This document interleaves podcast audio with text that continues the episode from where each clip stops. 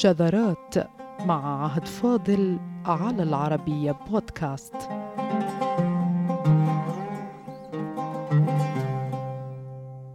قصيدة تقال في جماعة من الناس أو تقال في ملك أو أمير تقال في السوق في دار للكتب بين فقراء بين أغنياء. لكن ما هو سر القصيدة العربية؟ الذي جعلها ممتلكة تأثيرا فوريا على السامع مع اختلاف الفوارق الطبقية والثقافية والاجتماعية. ما هو النظام الأساسي الذي مكن القصيدة من الرواج والتأثير؟ بغض النظر عن أي فوارق فكرية أو طبقية بين السامعين. ونفضلها على المتلقين لأن جوهر القصيدة العربية الصوت والقول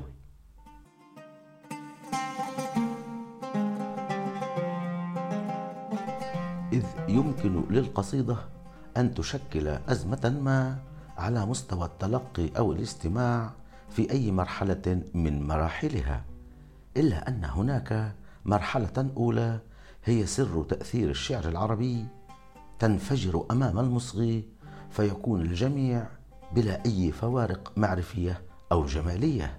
تمكنهم كافة من تذوق النص استماعا.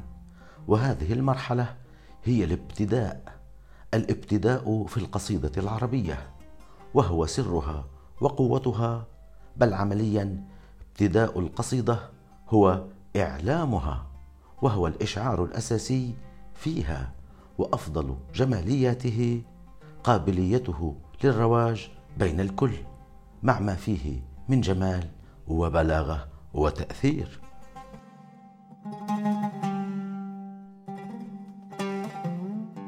الابتداء أيها السادة وقد قيل فيه الكثير خاصة في المدونات العربية القديمة هو أول القصيدة الذي تعتمد عليه القريحة العربية الشاعرة وهو من القوة والتأثير أن أسقط قصائد ورفع قصائد وعلى أساسه يحكم على نص وبالخلو منه يشار إلى صاحبه بفاعل عيب على المستوى الفني.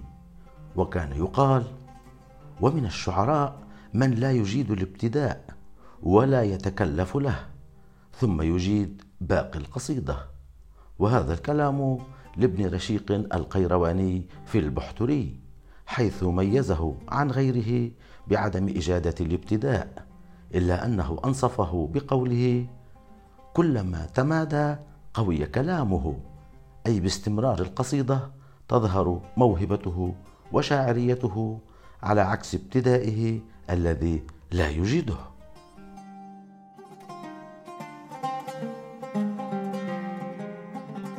الابتداء هو أول القصائد العربية هو الكثافة الدلالية الغنية التي يبنى عليها نص بكامله وهو من أسرار الشعرية العربية فهو افتتاح لفت للنظر هو القول للسامع نحن هنا وهو من القوة والتأثير ما جعل الجميع يصغي. فمن لا يصغي عندما يقرأ هذا الابتداء لأبي الطيب؟ أتراها لكثرة العشاق تحسب الدمع خلقة في المآقي ولم يجانب النقاد القدامى الصواب عندما وصفوا هذا البيت بأنه ابتداء ما سمع بمثله ومعنى انفرد باختراعه كما قالوا. أو في ابتداء آخر له قال المجد عوفي إذ عوفيت والكرم وزال عنك إلى أعدائك. الألم.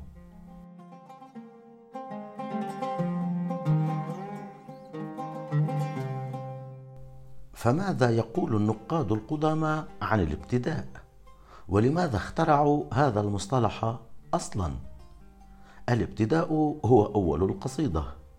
وعرفه ابن أبي الإصبع المصري نقلا من الشاعر الملك والمصنف ابن المعتز ويضيف المصري بأن الابتداء كان أولا ثم جاء المتأخرون واستعملوا مصطلحا آخر هو الاستهلال. ويعرف الاثنان الابتداء والاستهلال بأنه أول ما يقع في السمع من الكلام. ومن هنا تتأتى أهميته وأثره في الشعرية العربية. هو نوع من الإشعار بالحضور فإن لم يكن ابتداء أو استهلالا بديعا أو رائعا أو عجيبا. كما يوصف فعلى الأغلب سينصرف السامع عن الاستماع. الابتداء حاسم وهو اللحظات الأولى للتأثير الشعري وفيه خصائص شعرية للقائل. فإذا نجح في ذلك الامتحان نجحت قصيدته كلها. حتى لو كان ما يليها رديئا مكروها كما حصل مع ابتداء المتنبي أتراها لكثرة العشاق حيث غالبية النقاد القدامى يردفون إعجابهم بالابتداء بهجوم عنيف على ما جاء بعده من أبيات كما هو معلوم. وهكذا امتلأت المصنفات العربية منذ نهايات القرن الثاني للهجرة بمصطلح الابتداء حتى صار علامة بارزة في أي شاعر كبير.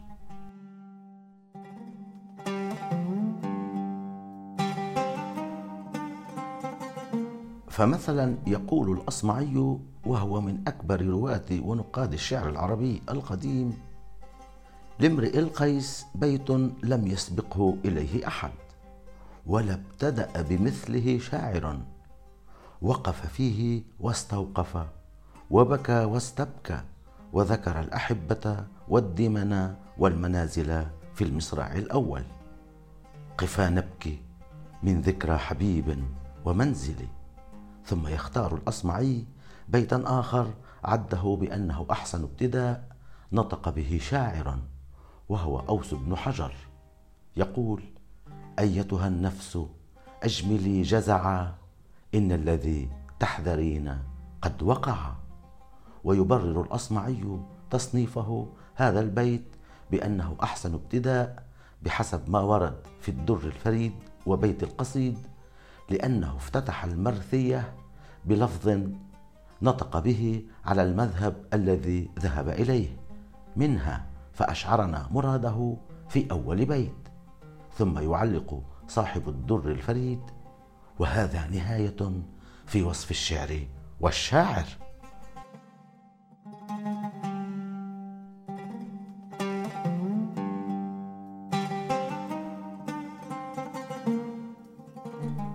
الأساس الذي استعمله الأصمعي بالحكم على الابتداء بأنه الأجمل سنراه في بيت آخر استرعى انتباه النقاد القدامى وهو أمن المنون وريبها تتوجع والدهر ليس بمعتب من يجزع. فيقول النقد العربي القديم بأنه ابتداء بارع لأنه ابتدأ كلامه بما دل في أوله على آخر غرضه.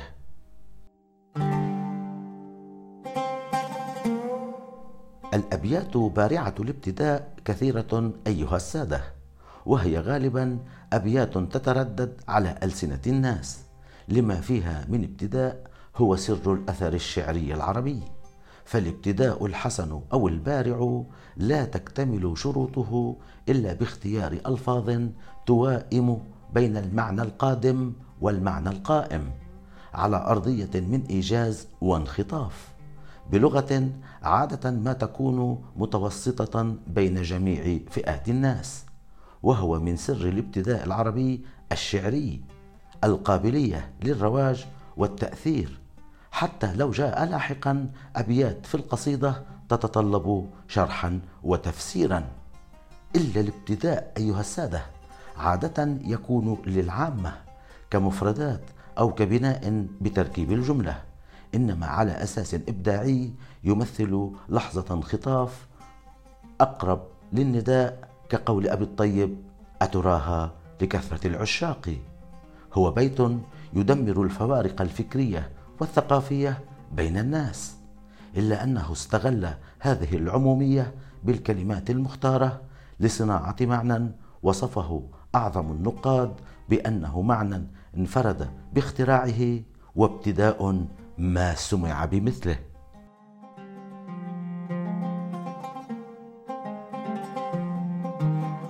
من أسرار الشعرية العربية أعزائنا اذا الابتداء وقوة الابتداء أصلا قائمة على الرواج. فلا قيمة لأي ابتداء إذا كان مستعصيا على الفهم أو معقدا أو مرتبطا ببيت سيأتي لاحقا. هنا الابتداء يخترق الفوارق الطبقية والثقافية والفكرية وإن لم يكن كذلك لم يكن ليوصف بالبراعة. بدليل أن كل اختيارات النقاد العرب القدامى لما وصفوه بأعظم ابتداء عادة ما يكون سهل المتناول بين الناس كافة. هذا بعد تجاوز شرط الإبداعية في الأصل. اذا قوة الابتداء بعموميته وقابليته للرواج الطبقي أو الثقافي وهذا جزء يسير من أسرار الشعرية العربية. وسنقدم لكم أعزائنا الدليل عن أن قوة الابتداء نابعة من عموميته كألفاظ ومعنى في الأصل.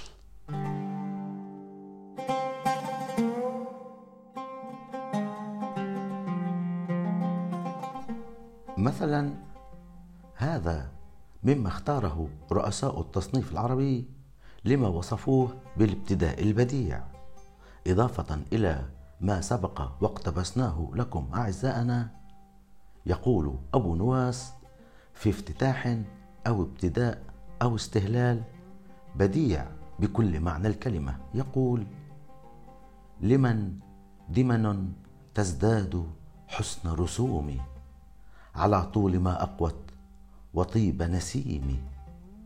تجافى البلا عنهن حتى كأنما لبسن على الإقواء ثوب نعيم. لاحظتم أعزائنا سهولة المفردات التي اختارها أبو نواس؟ سهولة المعنى وبراعته في آن. وإذا كان أبو نواس من الشعراء الجدد قياسا بمن سبقه من جاهليين قدامى فهذا لا يفسر سهولة مفردات ابتدائه لأن رئيس الشعراء العرب امرؤ القيس كان سبقه وهو الجاهلي إلى سهولة أشد في ابتدائه. أليس هو القائل؟ قفا نبكي من ذكرى حبيب ومنزلي فأين الجاهلية والمعاصرة إذا بمثل هذه السهولة؟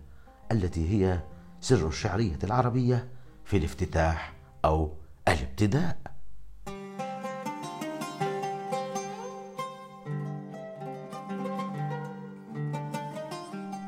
وكما فعل الجد الأكبر للشعرية العربية مرء القيس ثم واحد من أبناء الأحفاد هو أبو نواس. ها هو الكبير أبو تمام يفتتح ويبتدئ ويصحر فبالله عليك لو كنت في السوق تبتاع أو في مجلس ملك وسمعت هذا الابتداء فهل ستكمل عملك أم ستتابع الإصغاء لقول القائل؟ وهو يقول السيف أصدق أنباء من الكتب في حده الحد بين الجد واللعب. بيض الصفائح لا سود الصحائف. في متونهن جلاء الشك والريب.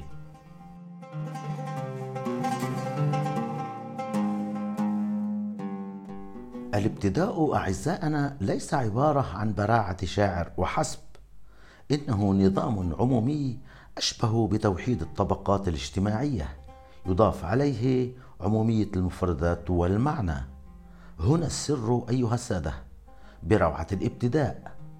إنه العمومية والقابلية للرواج لولا ذلك لما كان الابتداء أي قيمة ترويجية سواء للشاعر أو لقصيدته.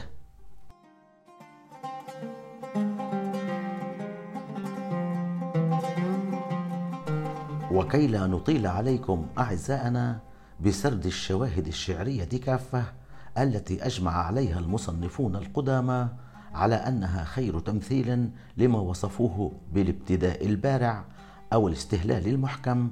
نقرأ لكم ما أجمع عليه النقاد القدامى في رواية تقول: الابتداءات البارعة التي تقدم أصحابها خمسة وتبدأ بقول النابغة: كليني لهم يا أميمة ناصبي وليل أقاسيه بطيء الكواكب تطاول حتى قلت ليس بمنقض وليس الذي يرعى النجوم بآيبه.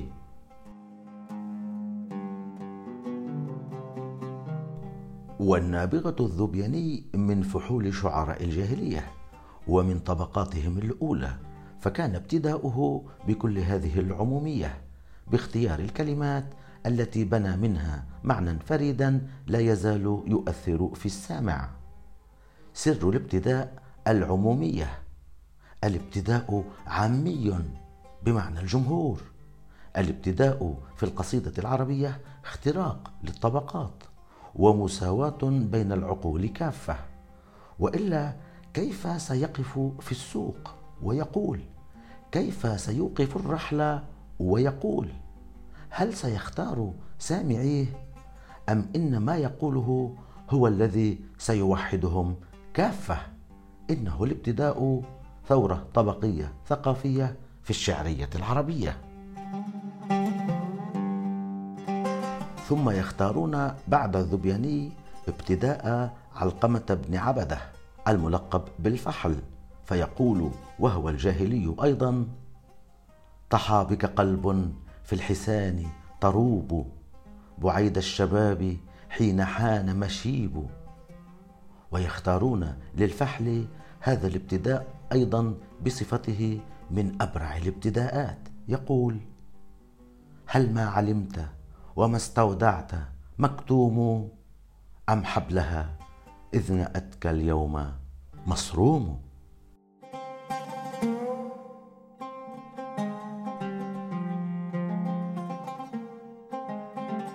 الابتداء للجمهور اذا أيها السادة. وهو من آداب الشعر العربي. ابدأ بالعام لا الخاص. أكثر من عدد المتفاعلين. باختيار أكثر المفردات رواجا وسهولة. ثم صمم المعنى الذي تريده وكن بارعا في ذلك. الابتداء الشعري العربي ثقافة توحد الطبقات الاجتماعية. ولا تعترف بالتفاوت بين العقول. وهي من أروع الخواص التي مكنت القصيدة العربية من الانتشار بين الناس كافة وإلا لكانت وئدت في مهدها. الأهم ابدأ بالرائج السهل وبعدها قل ما شئت. فأنت إما في رحل أو في سوق أو في مجلس ملك فيه وزراء وصاية للمال أو الصالح العام. ومن آداب الملوك ألا تشغلها بكلام لا يعرفه الجمهور.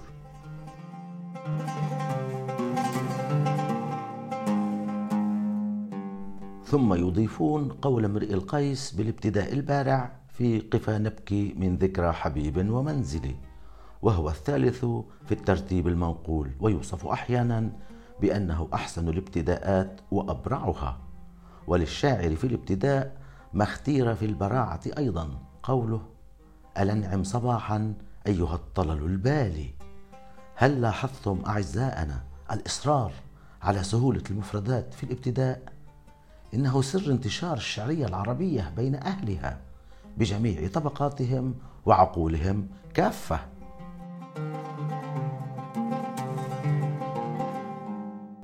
ويأتي قول القطامي في المرتبة الرابعة في أبرع الابتداءات بحسب المصنفين العرب القدامى والقطامي شاعر من عصر الإسلام. يقول في الصدر إنا محيوك فاسلم أيها الطلل وأي شيء سيأتي بعده وإن كان غير رائج فلن يكون عائقا أمام رواج النص فقد ابتدأ بلغة الجمهور. ثم تنتهي اختيارات النقاد بقول بشار ابى طلل بالجزع أن يتكلم وماذا عليه لو أجاب متيما؟ يا للروعة. يقول كما لو أنه بيننا بمنتهى العمومية إنما بالشاعرية القصوى.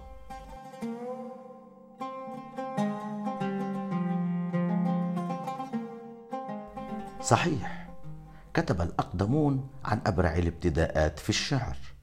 أكمل المعاصرون ما قالوه وصحيح أيضا أن الابتداء يسحر الذائقة وقد قيل كثيرا عن أهمية الابتداء. إلا شيء واحد.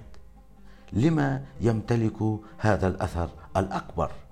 الإجابة وبدون أي تردد لأن الابتداء في القصيدة العربية كما سردنا لكم هو لغة الجمهور عامي في بيئته اللغوية إنما فوقي كابتكار شعري. وبذلك الابتداء مزيج نادر بين أعلى طبقة في اللغة العربية. وأدنى مستعمل لها في الشارع. الابتداء وحد الطبقات وواءم العقول. ولهذا ترى الشاعر يبتدئ ويقول والسلام عليكم.